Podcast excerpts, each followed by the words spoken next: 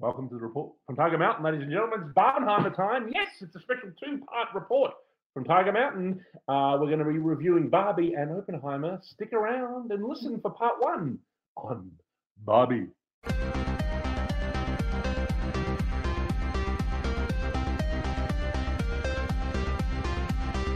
All right, welcome to the report from Tiger Mountain, ladies and gentlemen. We're going to talk about the new film Barbie which is uh, um, you know part of the double feature Barbenheimer, which is the big cinematic event of uh, 2023. So you know, is it is it a film? Is it a film? Is it a light romantic comedy about Klaus Barbie, the famous uh, Nazi French Nazi guy who uh, got up to all kinds of mischief during World War II? Guess what, ladies and gentlemen? It's not. It's not about Klaus Barbie. No, it isn't.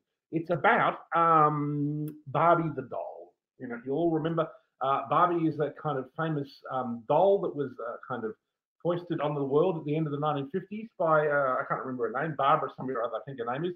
And she was uh, kind of, uh, you know, connected to Mattel and all that kind of stuff. Basically, um, you know, they foisted that onto the world and it became a kind of cultural phenomenon. And it did kind of change.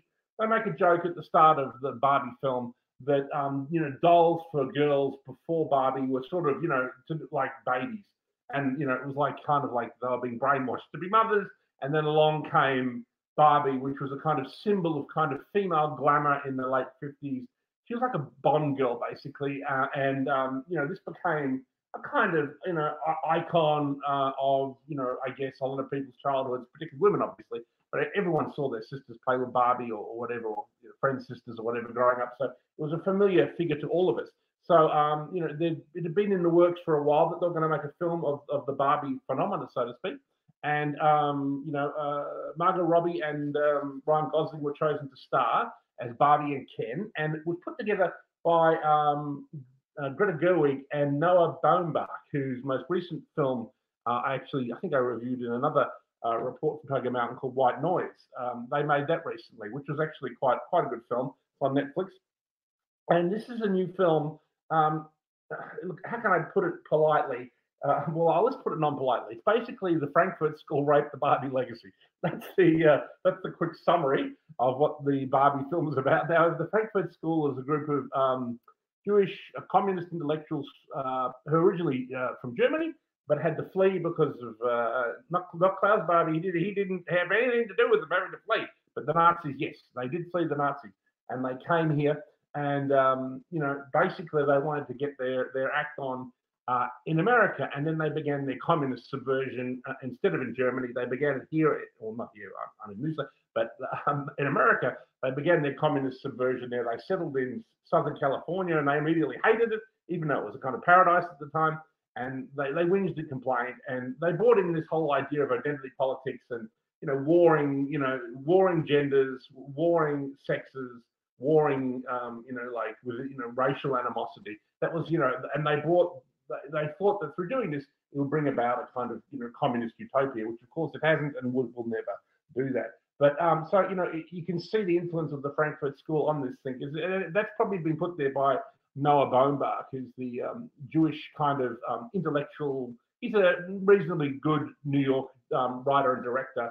He just wrote this film, and Greta Gerwig, who's sort of his ingenue uh, you know, she is like, um, I guess he's a bit like Woody Allen, and um, she's a bit like Mia Farrow or um, Diane Keaton, more, more like Diane Keaton probably, because she's quite she's quite a good actress.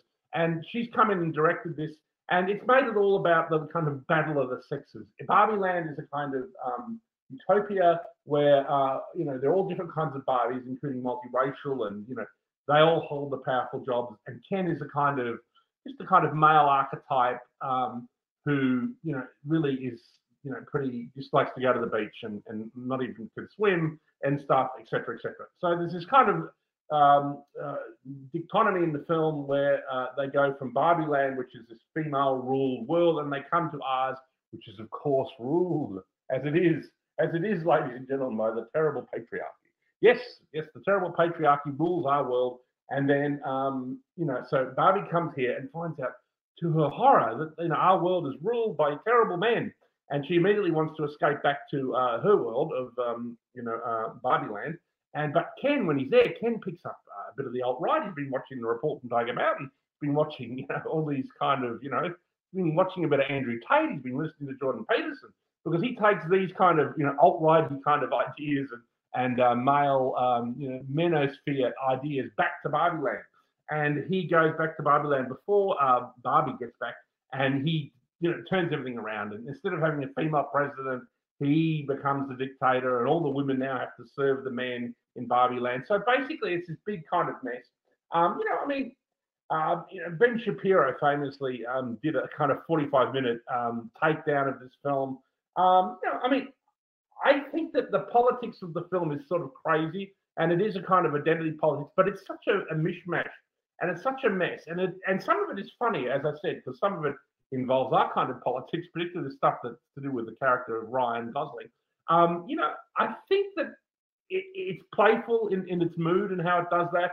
And I, I found it funny. I found myself laughing at it. And I, I mean, even though it is kind of woke in many ways, um, I thought that it sort of was taking the piss of maybe itself even. And um, so I didn't think I didn't I didn't hate it.